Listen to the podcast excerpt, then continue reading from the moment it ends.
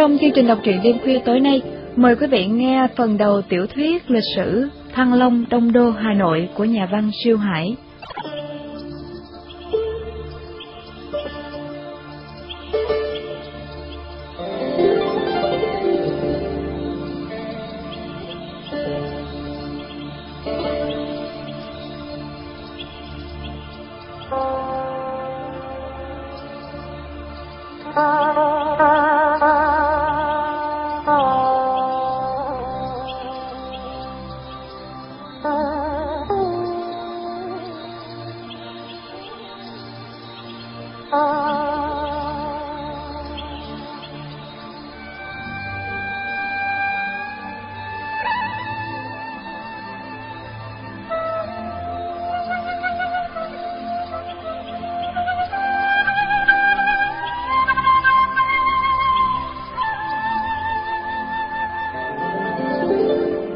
Hôm đó là ngày rằm tháng Giêng năm Mậu Tuất, niên hiệu Cảnh Hưng thứ 38 năm 1778 triều Hậu Lê.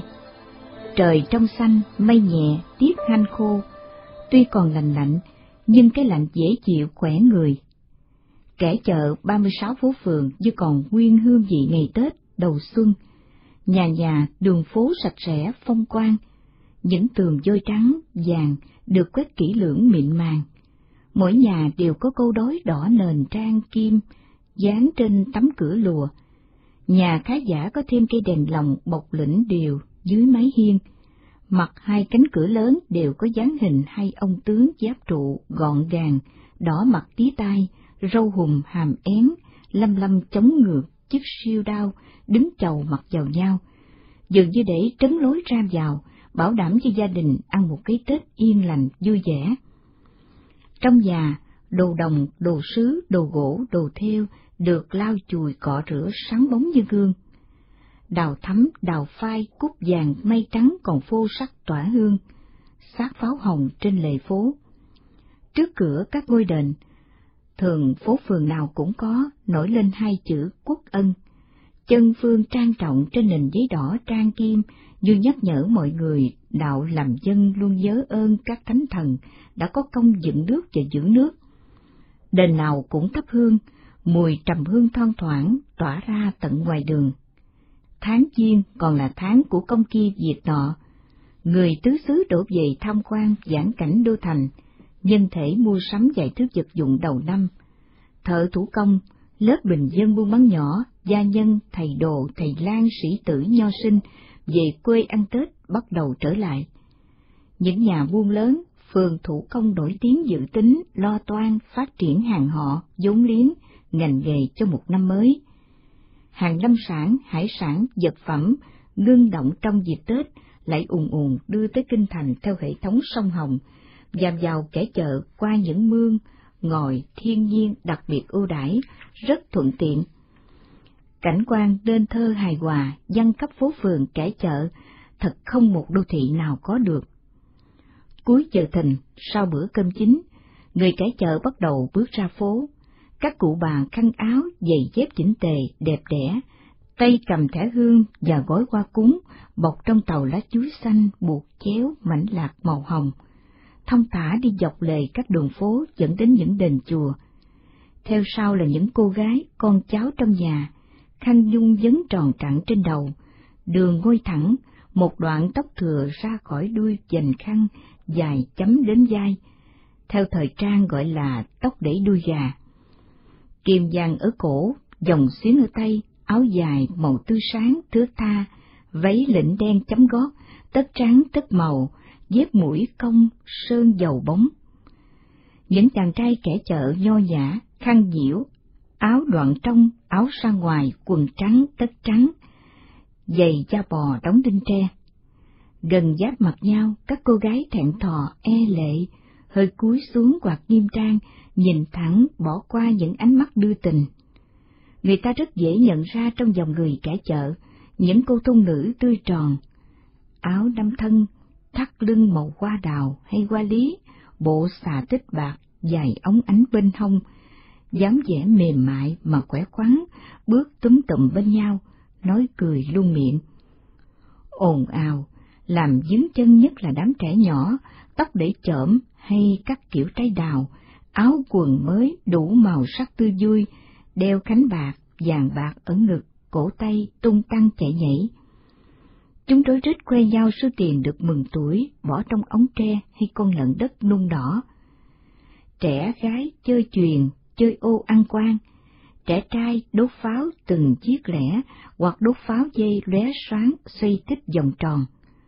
Có chỗ giả làm đám xúc sắc xúc xẻ, sóc lên sóc xuống những đoạn ống tre đựng tiền động phát ra những tiếng lóc cốc của kim loại nghe rất vui tai giữa tiếng cười đùa trầm rỉ. Chìm trong đám đông đang đi lại trộn ràng trên đường phố là một du khách độ tứ tuần, dáng dốc cân đối, nước da ngâm ngâm màu sương gió. Đầu đội nón sơn đã sờn, mặt trùng ra ngoài một chiếc áo cánh bông diễu bạc màu, quần nhuộm vỏ nâu già, đi dép da trâu xỏ quay ngang, gương mặt khôn ngô linh lợi, trán cao, cầm nở, mắt sáng, chéo trên vai một tay nải nhỏ. Vừa có vẻ một hiền dân quân tử, một mưu sĩ biệt tài, một nhà lý số ẩn danh, vừa có dáng một thương gia thực thụ. Từ sáng sớm, người du khách đã qua chợ mơ ở ngoài cửa ô cầu dền, theo đường thiên lý qua khu điện tế Nam Giao, vườn Lộc Mã, hồ Hữu Vọng, qua chợ hôm, tới hồ Tả Vọng tức hồ Gương. Ngoặt qua phố Hàng Dầu, vào phố cầu gỗ, qua chợ hàng chè đến Bạch Mã, ông tìm đến chiếc cầu đá xanh dắt qua dòng sông Tô Lịch, ngay ở giữa phố hàng đường, một trong những phố phường cổ xưa nhất của kẻ chợ Thăng Long. Người đứng đó, nhân dòng suy tưởng đã đưa du khách lùi về với một thời quá khứ rất xa xôi. Thuở ấy, vài nghìn năm trước, kẻ chợ chưa thành tên gọi, chỉ là một ngôi chợ nhỏ hợp trên mặt một con đê cao ráo hơn cạnh cửa sông Tô Lịch. Con đê cổ đó đây là trục đường trung tâm của kẻ chợ, gồm các phố, hàng than, hàng giấy, hàng gạo, hàng đường, hàng lam và hàng đào, chấm đến Hồ Gươm. Ngoài đê là bể phù sa của sông Hồng, còn gọi là sông Cái hay sông Mẹ. Trong đê là cả một vùng đất trũng nửa đất nửa nước, sông gòi chi chít. Dân cư còn thưa thớt lắm, gom nhau trên từng rẻo đất cao, mang những tên làng rất cổ xưa như kẻ bưởi, kẻ láng, kẻ dòng, kẻ mơ. Ngàn đời sau, phù sa bồi đắp, nước biển lùi dần ra xa, ngôi chợ khởi thủy đó cứ phình to ra mãi. Rồi người bốn phương đến hội tụ quần cư, cải tạo địa hình, mở mang ruộng vườn, làm nhà dựng sớm, lập phường thủ công, phường buôn, phường bán, ngày một đông vui sòng quốc. Tự tách dân các làng kẻ xung quanh thành một kẻ mới, mang một cái tên đôm na là kẻ chợ. Du khách cũng hiểu rõ rằng, năm 1010, vua Lý Thái Tổ rời Động Hoa Lư, hẻo lánh thuộc trấn tỉnh Sơn Nam Hạ, Ninh Bình Cũ, về lập kinh đô ở Thăng Long. Nhị Hà quanh Bắc sang Đông, Kim Ngưu Tô Lịch là sông bên này. Địa thế Thăng Long như vậy đó, trung tâm châu thổ sông Hồng, đầu mối giao thông thủy bộ rất thuận tiện, lan tỏa xuống tận Biển Đông, tích tắp lên tới non ngàn, nối liền đế đô Thăng Long với các trấn Nam Bắc Đông Đoài trong cả nước. Con đường thiên lý còn gọi là đường cái quan, chạy theo chiều dài của đất nước, thông thương với phương Bắc, phương Nam, rồi cùng quy về đất đế đô. Sông Tô Lịch còn gọi là dòng sông Cải Chợ, một chi lưu của sông Hồng chảy vào Cải Chợ từ một cửa sông gần ô quan trưởng qua các phố chợ gạo, ngõ gạch, ngang qua phố hàng đường, tiếp tục dòng chảy lên mạng Hồ Tây. Chiếc cầu bắc qua sông Tô giữa hàng đường có tên gọi là cầu Đông. Cầu xây bằng đá xanh hơi dòng lên ở chính giữa. Một bên đầu cầu có bề cao gắn liền pho tượng bằng đá trắng, đẽo tạc công phu tinh tế.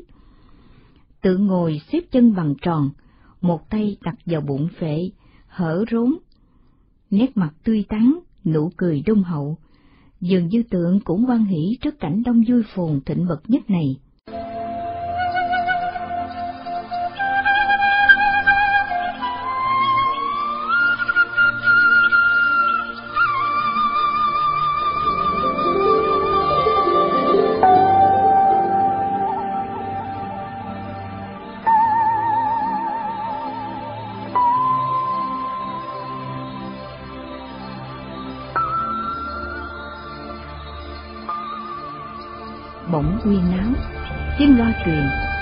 Tiếng đường đèn, tiếng la gọi ý ới, tiếng gió ngựa lột cột, người lớn dạt sang hai bên lề đường, trẻ nhỏ luồn lách ra phía ngoài, hò reo in ỏi.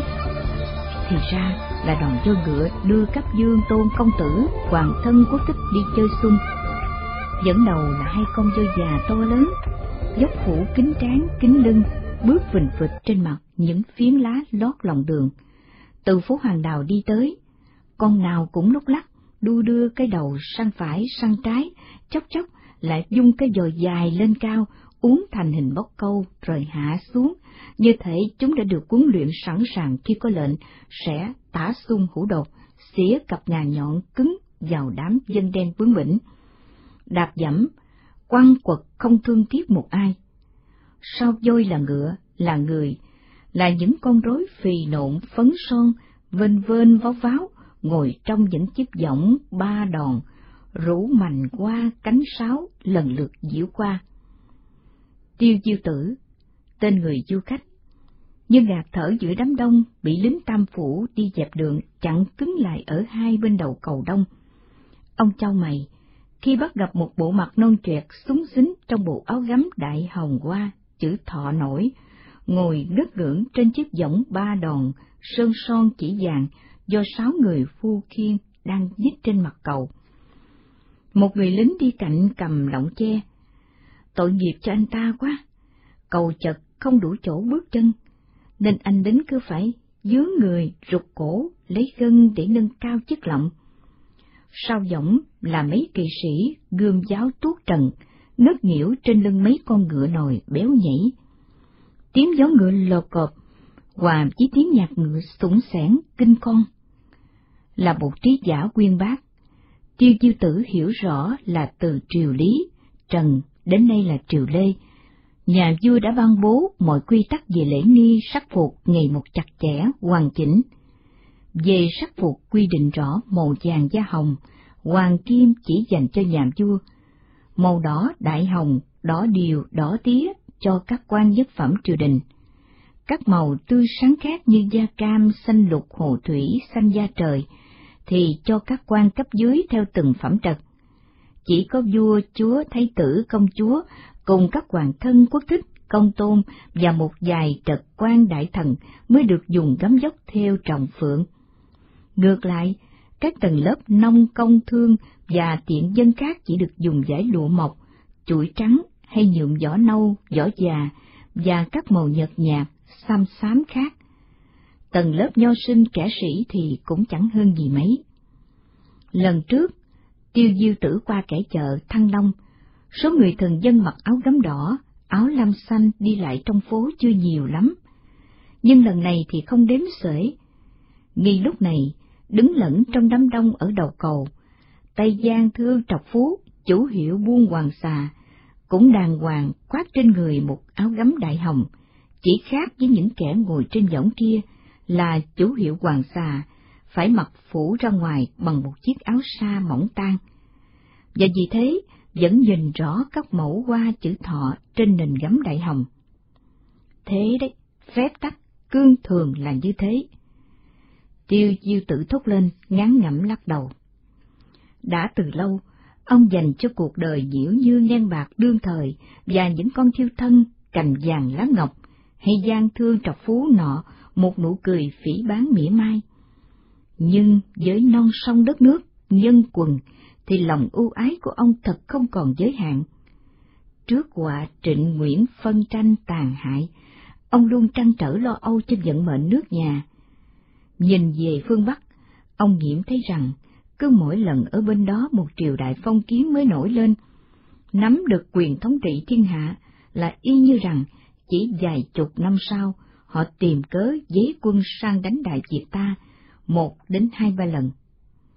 Gương tày liếp của Hán đường Tống Nguyên Minh còn trành trành đó. Liệu thời nay đương đại mãn thanh có lần theo vết xe đổ cũ hay không? Đúng là họ đang ở cái thế ốc chưa mang nổi mình ốc, nhưng nếu ở Đại Việt ta cứ kéo dài mãi cảnh phân tranh năm mắt, hao mòn kiệt quệ, thì chắc đâu họ đã chịu ngồi yên bỏ lỡ cơ hội. Trở lại Thăng Long lần này, chỉ sau ít ngày, cặp mắt sắc sảo của du khách họ tiêu đã phát hiện ngay ra số lượng khách trú minh hương tăng lên khá nhiều. Dưới triều Lê, nhà vua cho phép những người gốc Hán ở Trung Quốc trốn sự trả thù của triều Mãn Thanh, lánh nạn sang ta, được làm ăn sinh sống. Nhân dân ta gọi họ là khách trú minh hương, thân mật hơn thì là chú khách, thiếm khách. Nếu đã lai một đời với người Việt thì được gọi là khách ả ben. Chỉ có những khách ả ben mới được phép cư trú ở Thăng Long kẻ chợ. Những người khác chỉ được ở phố Hiến, thủ phủ Trấn Sơn Nam. Có gia đình khách trú sinh sống ở ta bốn năm năm đời. Họ thường ăn mặc như người ta, nhưng vẫn giữ chiếc áo cánh kiểu tàu mặc bên ngoài, rất dễ nhận ra họ dù già hay trẻ, nam hay nữ, ở hai hàm răng trắng khi nói hay cười. Thời gian để đoàn cho ngựa qua cầu không lâu nhưng đã gây ủng tắc ở hai bên đầu cầu. Vài chục xe cút kích đầy hàng và một dây dài bù sọt, quăng gánh thúng muỗng, gây trở ngại cho việc bốc dỡ hàng hóa lên bờ của nhiều con thuyền đổ ở bến đá chân cầu đông, khiến mọi người rất bất bình. Cách bến đá chân cầu đông một quãng ngắn theo dòng sông Tô Lịch có chợ hàng cá. Chợ học quanh năm trừ mấy ngày Tết Nguyên đáng, vì mặt hàng của nó là cá tươi, một món ăn vừa rẻ vừa ngon, đắt cá còn hơn rẻ thịt, rất được ưa chuộng của nhân dân ta, ở kẻ quê hay kẻ chợ. Từ lâu, giữa chợ cá đã tồn tại một dãy quán chả cá với những chiếc ghế dài quay quanh ba mặt, một cái bàn tre rộng, thấp, chủ quán dùng để bày biện mặt hàng, người ta quen gọi các loại quán này là quán ăn đầu ghế. Khách phần lớn là lớp bình dân chạy chợ, tiện bến tiện chợ ghé vào ăn cho chắc dạ trước khi vào phố mua bán. Tại một quán hàng cuối dãy, mấy chiếc ghế dài đã chật, nhiều người phải tìm chỗ ở một bãi cỏ cạnh đấy. Nhìn thấy hai chàng trai trẻ quen vừa ở quê ra, chủ quán chợ niềm nở. Chào cậu Bách, cậu Sung. Năm mới chúc hai cậu gặp nhiều may mắn. Cậu Bách à, ông chủ nhà ta sắp lên đường nhận chức quyện quan rồi đó. Chúng tôi cũng chúc bà và gia đình năm mới phát tài phát lộc. Văn Bách chưa nói hết câu, thì một cháu gái con chủ quán đã mang ra bãi cỏ một chiếc bàn tre nhỏ và hai chiếc ghế con để hai người mới đến có chỗ ngồi ăn đàng hoàng theo nếp thanh lịch kẻ chợ từ lâu đời. Giữa tiếng động ồn ào nổi lên một giọng khàn khàn, chến choáng hơi men. Ờ, lão hỏi thử hai trang đình mới đến, có gan ngồi lên đầu voi dữ như Triệu Ninh Nương, bà Triệu thuở trước không nào?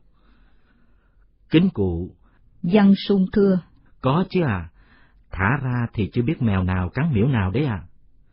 Giỏi, thật là giỏi, còn tráng đinh kia nói lên xem nào. Bẩm cụ. Văn bách đáp. Cờ đến tay thì cháu cũng phất cao được đấy à. Đúng, đúng lắm, lão có lời khen hai tráng đinh đây. Năm mới chúc hai tráng đinh khang cường phát tiếng. Nhiều tiếng cười quan hỷ sảng khoái cùng trộn lên. Vừa ngồi xuống, Văn Sung dò hỏi luôn Văn Bách. Ông duyên Thái đi làm quan ở huyện nào, cậu biết không? Tôi nghe lỗ mổ đi xa lắm. Bà thì không muốn cho ông đi xa, còn ông thì cứ nhất quyết đi. Lão chủ bên anh biết tin này chưa? Lão ta chắc là phải biết rồi, vì thiếu gì người thân cận ở phủ chúa hay đi lại chuyện trò to nhỏ với lão ta. Lão ta nghĩ gì về việc ông chủ bên tôi sắp đi xa? Anh có nghe thấy lão nói gì không? Chắc là lão ta rất hả hê khoái trá. Bé gái đã bưng ra một cây gỗ, trên đặt một đĩa bún trắng sữa, đầy có ngọn, và mấy chiếc đĩa con đựng lạc rang, đồ gia vị và rau xanh. Thưa, hai bác có dùng rượu không ạ? Đầu năm làm một chén, cho một chút rượu mơ cháu nha. Bé gái đi khỏi, Sung nói chuyện với Bách. Tôi đoán lão cả tịch này vừa mừng lại vừa gờm. Mừng là vì ông duyên Thái không được làm quan ở gần đây, lão có làm gì chẳng bị ai tố cáo. Gờm là vì ông đi xa, bà ở nhà sẽ trở thành địch thủ đáng sợ của lão ta. Tôi đoán như vậy, anh thấy có đúng không nào? Mãi trao đổi chuyện trò, hai chàng không chú ý tới du khách họ tiêu đến sau, ngồi gần đấy, đang chăm chú theo dõi câu chuyện của hai chàng. Năm mới chúng ta làm quen với nhau, tôi đãi hai anh món chả cá nóng, nhắm với rượu ngon. Người khách vừa nói, vừa nâng chiếc bàn tre của mình sát vào chiếc bàn của Sung và Bách. Vừa lúc chủ quán đem tới nhiều gấp chả cá thơm lừng và một chiếc quả lò than trực hồng, một cái chảo mỡ để khách tự xào nấu cho vừa ý thích. Thưa, cháu xin phép hỏi, bác vừa ở đâu đến đây ạ? À? Bách hỏi, cử chỉ rất lễ độ. Tôi vừa ở xa về, mấy năm rồi mới trở lại kẻ chợ. Ông bà Duyên Thái đối với tôi cũng là chỗ quen biết, nhưng mà này... Khách dừng lại, cười, cặp mắt, đôi môi lúc này đầy vẻ tinh nghịch, rồi nói tiếp. Này cậu Bách, từ giờ phải gọi ông bà Duyên Thái là ông quyện bà quyện chứ. Bách ngớ người trong giây lát, đáp. Thưa, tính khí bà Duyên Thái này cháu biết rõ lắm ạ, không thích đội danh hiệu của chồng. Trước có nhiều người gọi bà là bà Cống, bị bà gạt đi luôn và bảo cứ gọi tôi bằng cái tên Duyên Thái, cháu là gia nhân ở đó, gọi là bà quyện thì không được với bà ấy đâu bác ạ. À. Chảo mỡ trên lò than bắt đầu sôi sùng sục, cả ba cùng tuốt chả và thả bún vào đầy ắp. Tiếng động của phố phường trẻ chợ vẫn vọng tới rì rào, rì rào.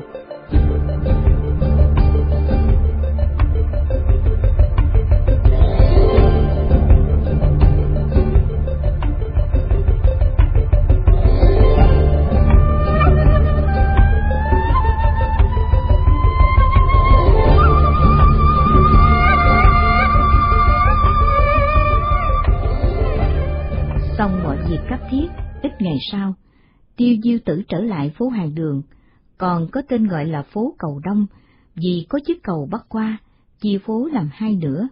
Nửa trên từ phố hàng gạo xuống gọi là hàng đường trên, nửa dưới đến đầu hàng bườm là hàng đường dưới, tiếp đến phố hàng lam và hàng đào là hai phố cổ nhất của kẻ chợ.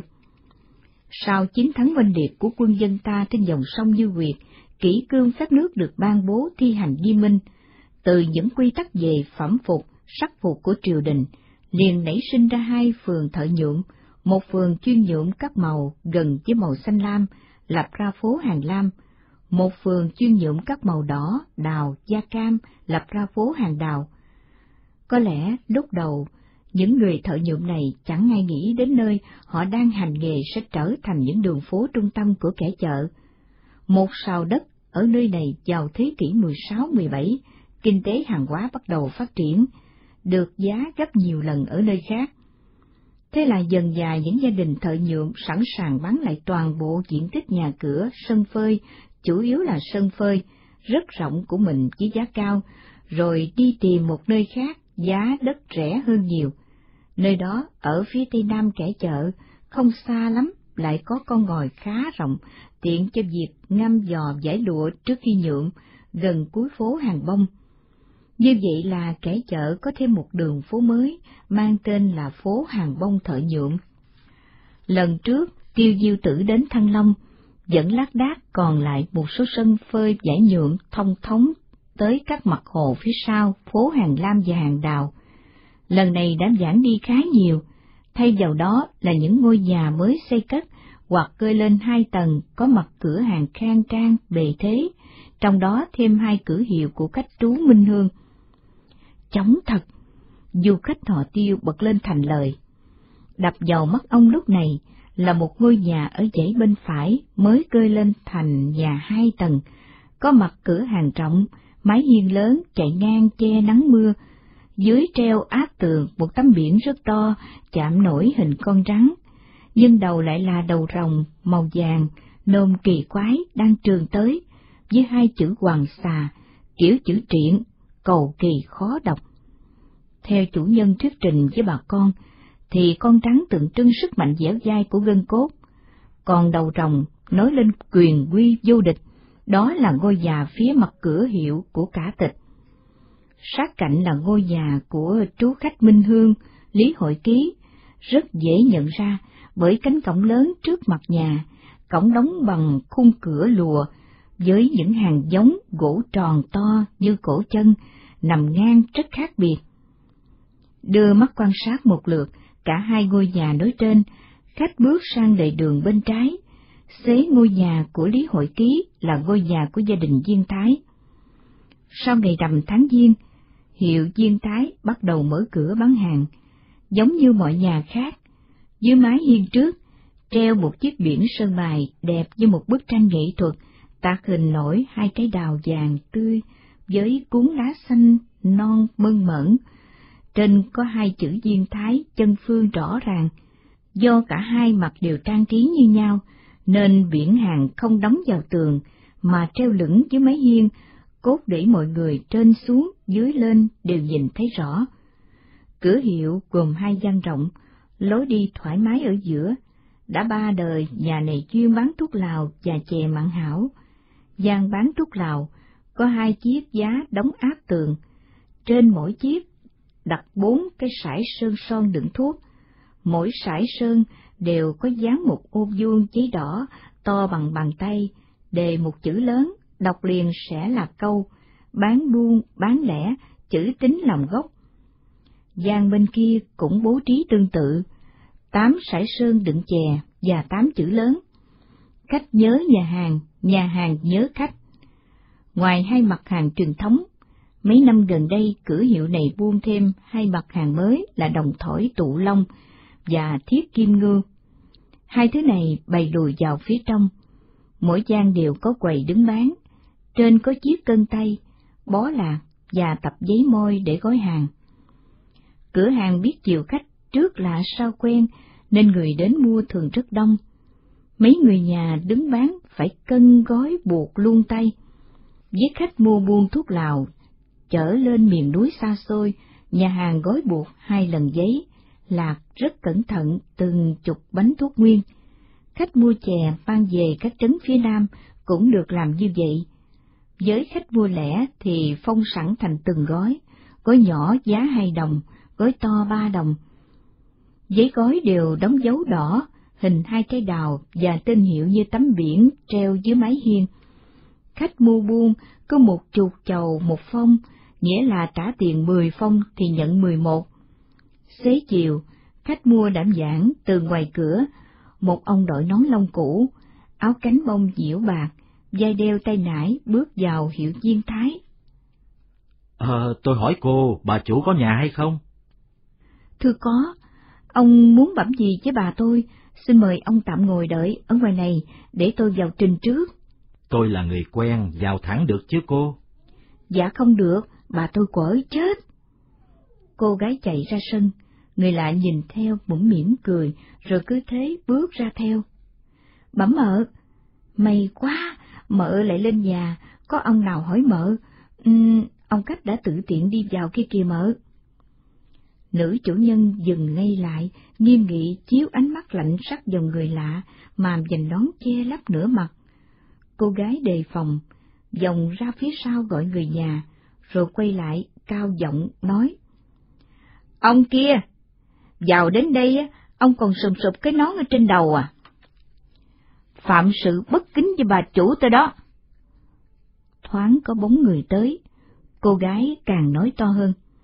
Bảo kia, bỏ nón ra, tạ tội ngay đi nào. Người lại chấn thêm hai bước nữa, bỏ nón ra, chắp hai tay giái, vẻ khúm núm cứng đờ. Xin bà lớn tha tội đường đột này. Bà Diên Thái bỗng nảy người lên, sáp lại gần. Trời ơi! Bác tiêu diêu tử! Giọng nói bỗng trầm hẳn xuống, như từ một nơi xa vắng nào vọng tới. Tiêu huynh! Tiêu huynh! Nín lặng, cả hai cùng nhìn sâu vào đáy mắt, mà cứ ngỡ là không định nhìn vào đâu cả. Qua giây phút bồi hồi, tiêu dư tử sững sờ thầm nghĩ. Năm năm mới gặp lại người đẹp, càng đẹp, càng duyên dáng như xưa. Năm năm góc biển chân trời, nhớ nhung người đẹp không nguôi lúc nào. Rồi cố gắng lấy lại cân bằng, giọng còn trung trung. Xin kính chào đình tiệc phu nhân. Bà viên tái vuốt lại mái tóc dành khăn, chắp tay đáp lễ. Tiện nữ xin có lời kính chào tiêu huynh. Tiếng nói nhỏ dần nhưng thấm thiết. Tiêu huynh như cánh chim bằng. Thưa phu nhân, chim bằng, chim học bay cao cũng có ngày mỏi cánh.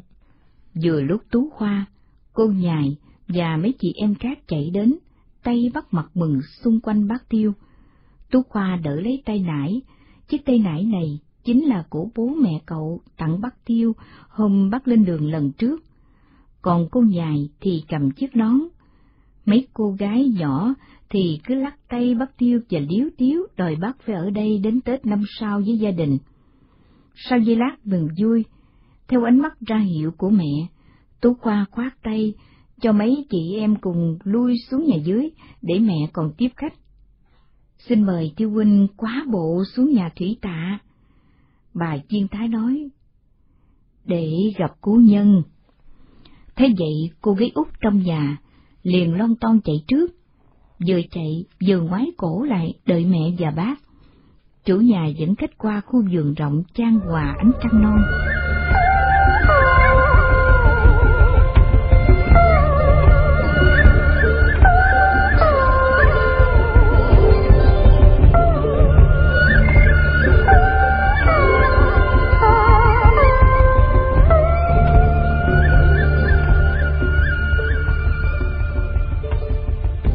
Tòa thủy tạ được xây cất mấy năm gần đây, kiểu nhà bát giác, hai lớp mái công, lớp ngói dãy rồng, tường hiên chạy bao quanh, ở mỗi cạnh nhà treo một tấm mành hoa, cuộn lên, thả xuống tùy thích. Qua hiên, bà dinh Thái nhấc nhẹ tấm màn thê hai cánh màu tím hoa sim, mời tiêu dư tử bước vào.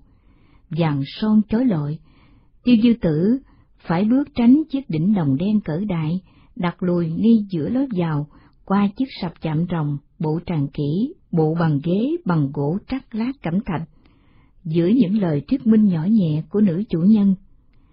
Những thứ này bày biện là do ý thích của ông già tôi, tôi phải chiều theo. Gần sập rồng sát tường cột, có một chiếc tiếu sơn son, chính giữa mặt tiếu đặt bức tượng Phật Di Đà bằng sứ. Chầu hai bên là chiếc giá gương sáng quắc và chiếc đọc bình sứ giang tây cao hai thước.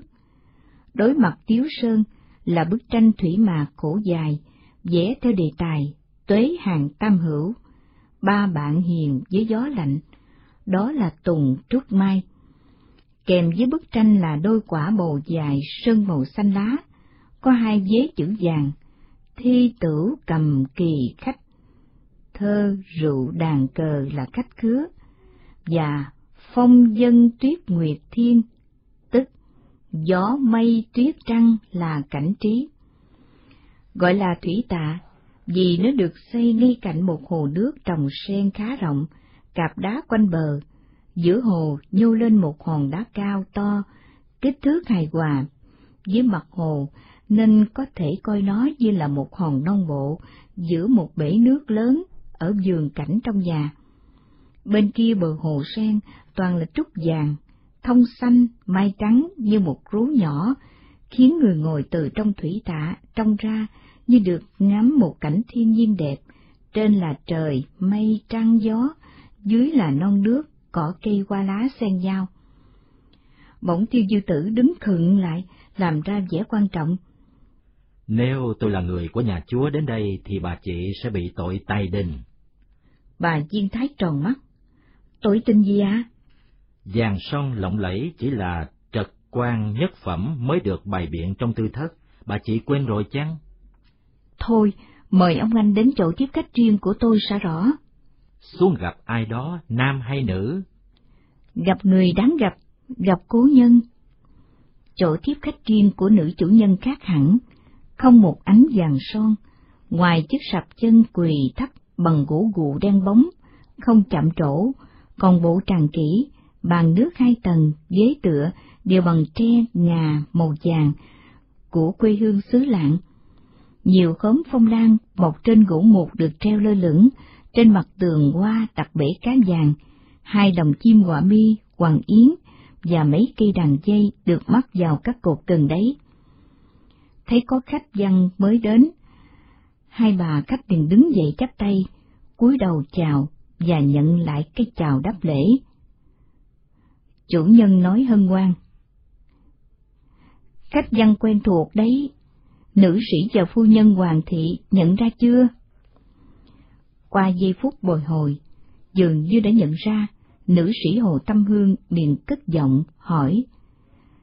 Cận lai tiêu tức cảnh như hà. Lập tức có lời đáp bằng một giọng dí dỏm. Nhất tâm nguyện tác, thương hải nguyệt, nhất tâm nguyện tác lĩnh đầu chân. Tiếng cười vui vẻ rộ lên, mọi người vẫn còn đứng. À, xin ông anh, bà chị, đừng chơi chữ nữa. Nữ chủ nhân xem vào. Tôi thích nôm na, dù ông già tôi vẫn chế giễu nôm na là cha mắt qué. Tôi không chê gì, trái lại rất thích bài ca, chức cẩm hồi văn của nữ sĩ Tô Nhật Lan, đời tấn ở bên Tàu, kiên nhẫn dệt bài thơ chứ bất gấm, dọc theo lối quanh quanh, trở đi trở lại rất hay, mà ông anh vừa dẫn ra hai câu. Thôi thế là đủ, tôi xin làm cái việc của tôi. Kìa, mời ông anh và hai bà chị ngồi xuống chứ. Nói xong, bà Diên Thái đỡ trong tay Hoàng thị phu nhân cây đàn tỳ bà. Tôi xin phép thêm câu nữa. Tiêu Diêu Tử nói. Mới tới đây nhìn qua tôi biết ngay là bà chị đang dàn sướng với nhau. Tôi được mời dự thật là may mắn, quả là minh quân lương tể tao phùng dị, tài tử gia nhân tế ngộ nan. Nhìn vào bà Diên Thái, Tiêu Dư Tử nói tiếp. Bà chị sắp trách tôi là lại dùng câu chữ của Thánh Hiền đấy. Trong tiếng cười rộ to hơn trước, bà Hoàng thị liền nói, Riêng với ông anh, quen sống này đây mai đó, tôi xin tặng một câu rất hợp ý ông anh. Xứ xứ hữu lộ đáo thượng kinh. Ông anh muốn đi đâu thì đi, nhưng chớ quên là mọi nơi đều có đường về thượng kinh đấy, chắc ông anh chẳng bao giờ quên đâu. Tiêu diêu tử dội đứng dậy, hai tay xá trước ngực giọng vui đùa.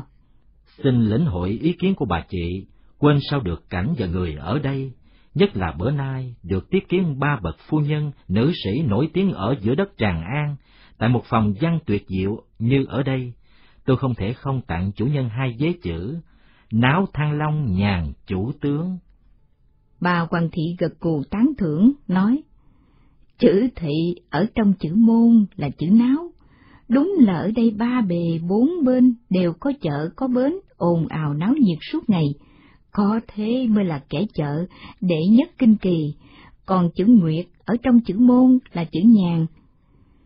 Vừa nói, bà ta vừa chỉ lên trăng non lưỡi liềm, lơ lửng giữa khuôn cửa. Nữ sĩ Hồ Tâm Hương tiếp lời. Lại rất hợp với cảnh đời của bà chị Duyên Thái, một tay làm nổi cơ đồ, một nữ công thương gia cự phách, một bà chúa đẹp, chúa lịch sự chốn kinh kỳ, một bà hoàng nấu nướng nữa xin nữ sĩ chứ có quá lời. Vừa nói, bà Diên Thái vừa nâng cây đàn tỳ bà lên ngang tầm tay.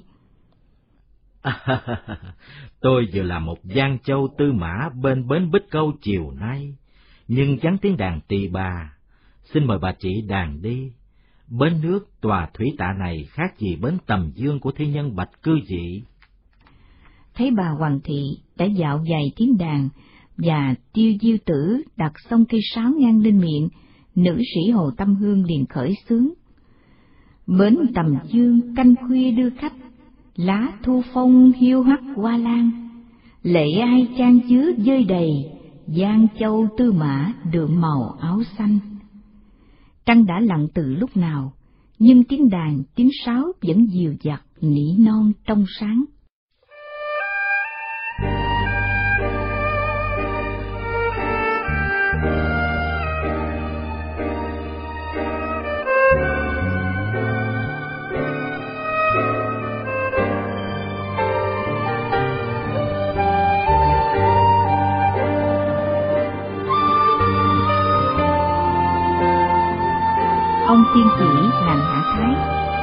Từ nguyện huyện nó trở về nhà lòng dạ không vui lần này không nhớ là bao lâu rồi ông phải đích thân lên huyện để xin khất nợ thóc quan cho dân làng nhưng không được vừa là tiên chỉ đứng đầu một xã, vừa là trưởng họ Nguyễn Đình, một dòng họ lớn, tiếng tâm trọng khắp trấn Sơn Nam và cả ở kẻ chợ Thăng Long.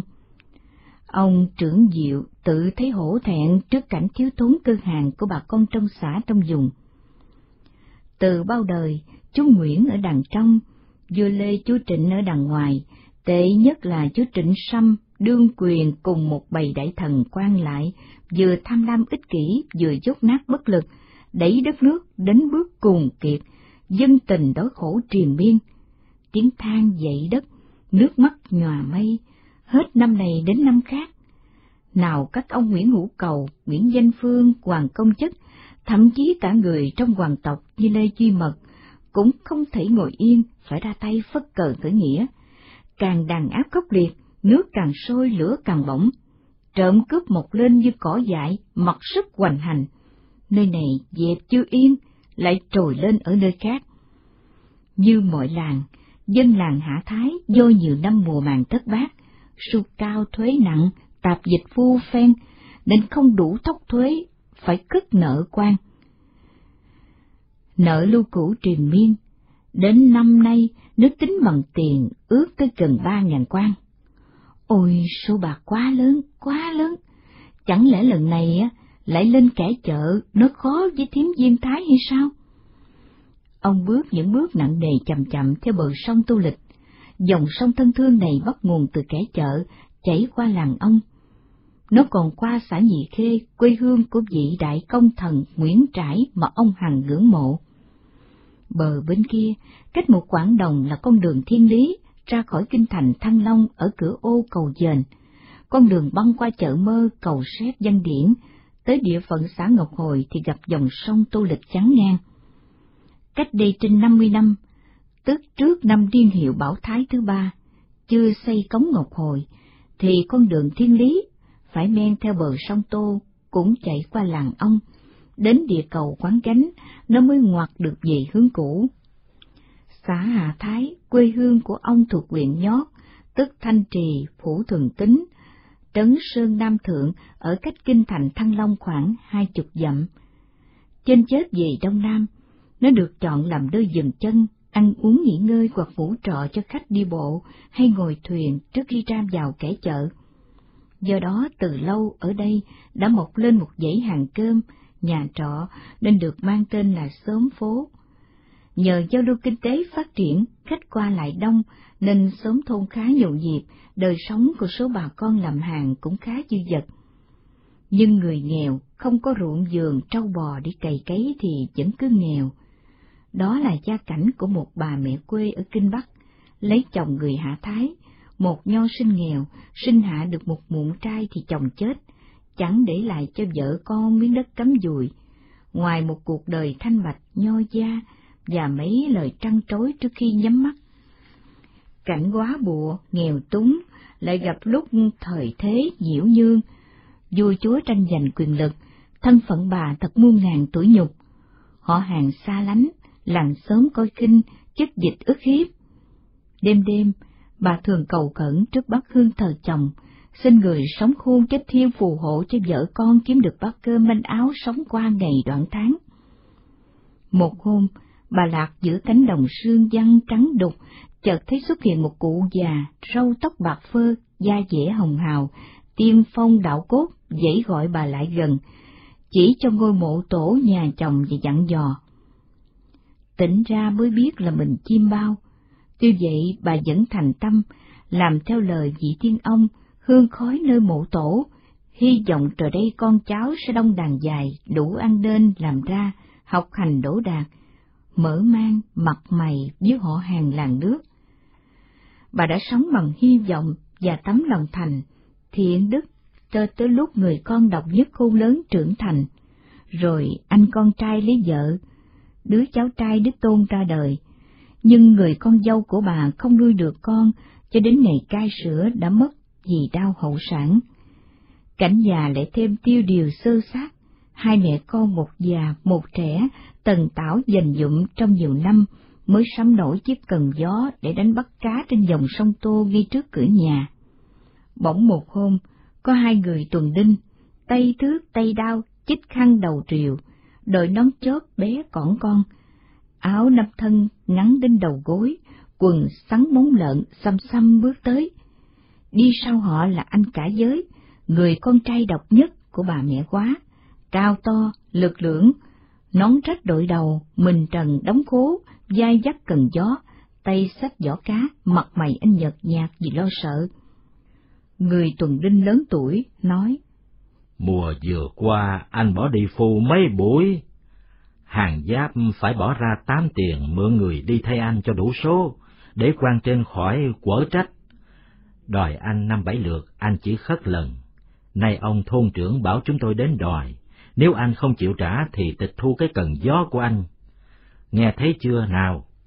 Mặc dầu bà mẹ hết lời gian xin, anh cả giới ra sức dằn kéo, thêm vài bà con qua đường nói hộ, cuối cùng cái cần gió vẫn buộc khỏi tay anh. Người tuần đinh nói. Này, quan cứ lệnh, lính cứ truyền, thiên lôi chỉ đâu đánh đấy. Muốn kiện, lên cửa quan mà kiện, nghe thấy chưa nào? Thôi con à, con kiến mà kiện củ khoai à.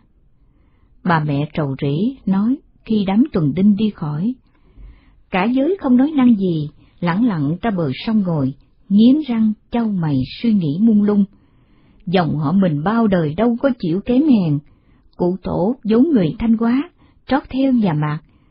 Khi nhà Lê Trung Hưng đánh chiếm lại thanh hóa, tàn sát rất ghê những người theo nhà mạc, cụ tổ phải trốn biệt ra ở đây. Đổi họ, đổi tên, dỡ đất quan thành ruộng giường và cửa. Con cháu khám khá, được ăn học hẳn hoi. Nhưng cụ tổ cấm tiệt con cháu không ai được ra làm quan, vì cụ quá căm phẫn cái cảnh vua chúa ích kỷ tranh giành nhau lợi lộc, gây nội chiến triền biên, hết Lê Mạc lại Trịnh Nguyễn, mặc cho trăm họ làm than cơ cực hàng chục đời. Ta đây, anh cả giới tiếp tục dòng suy nghĩ, sức khỏe bẻ gãy sừng trâu, bóp hầu cọp dữ, chứ chịu đem thân làm tướng võ với đời cụ tổ, cũng chẳng thua kém một ai. Cốt cách gia phong của nhà ta như thế đó, cha ta, một nho sinh nghèo dạy ta biết chữ, biết nghĩa để ngẫm sự đời. Mẹ ta, cô gái làng dâu, biết nghề canh cưỡi làm lụng đuôi ta. Trời còn ngoảnh mặt với nhà ta. Những ngày cha ốm liệt giường khi vợ đau hậu sản, có gì cầm cố hết, tay trắng trắng tay, nhưng cả mẹ con ta không làm điều ác bao giờ, chỉ lo tần tảo nuôi nhau. Nhưng bọn ác vẫn chưa chịu buông tha ta ra, ta vẫn tin là trời còn có mắt. Trời đang nắng gắt, bỗng có đám mây che dịu hẳn, nhìn theo những đoàn thuyền chở đầy cắn cạp, sào, chống công gieo, ngược dòng sông Tô đổ hàng đến kẻ chợ, anh cả giới liền nhớ tới những lời trối trăng của người cha trước khi nhắm mắt, phải mau chóng thoát cảnh bần hàng, nhưng không được quỳ gối khom lưng, không làm già nông được, vì không một mảnh đất cấm dùi thì làm công thương, trước gì lợi ích nhà, sau là ít nước, nhưng phải lấy chữ tính, chữ nhân làm trọng. Thế là anh quyết định về thưa với mẹ cho phép anh ngay ngày mai trời làng quê lên kẻ chợ. Bà mẹ chỉ đồng ý cho anh đi đến ngày mùa phải trở về. Người xưa có câu, không ai giàu ba họ, chẳng ai khó ba đời, nên bà mẹ vẫn nuôi hy vọng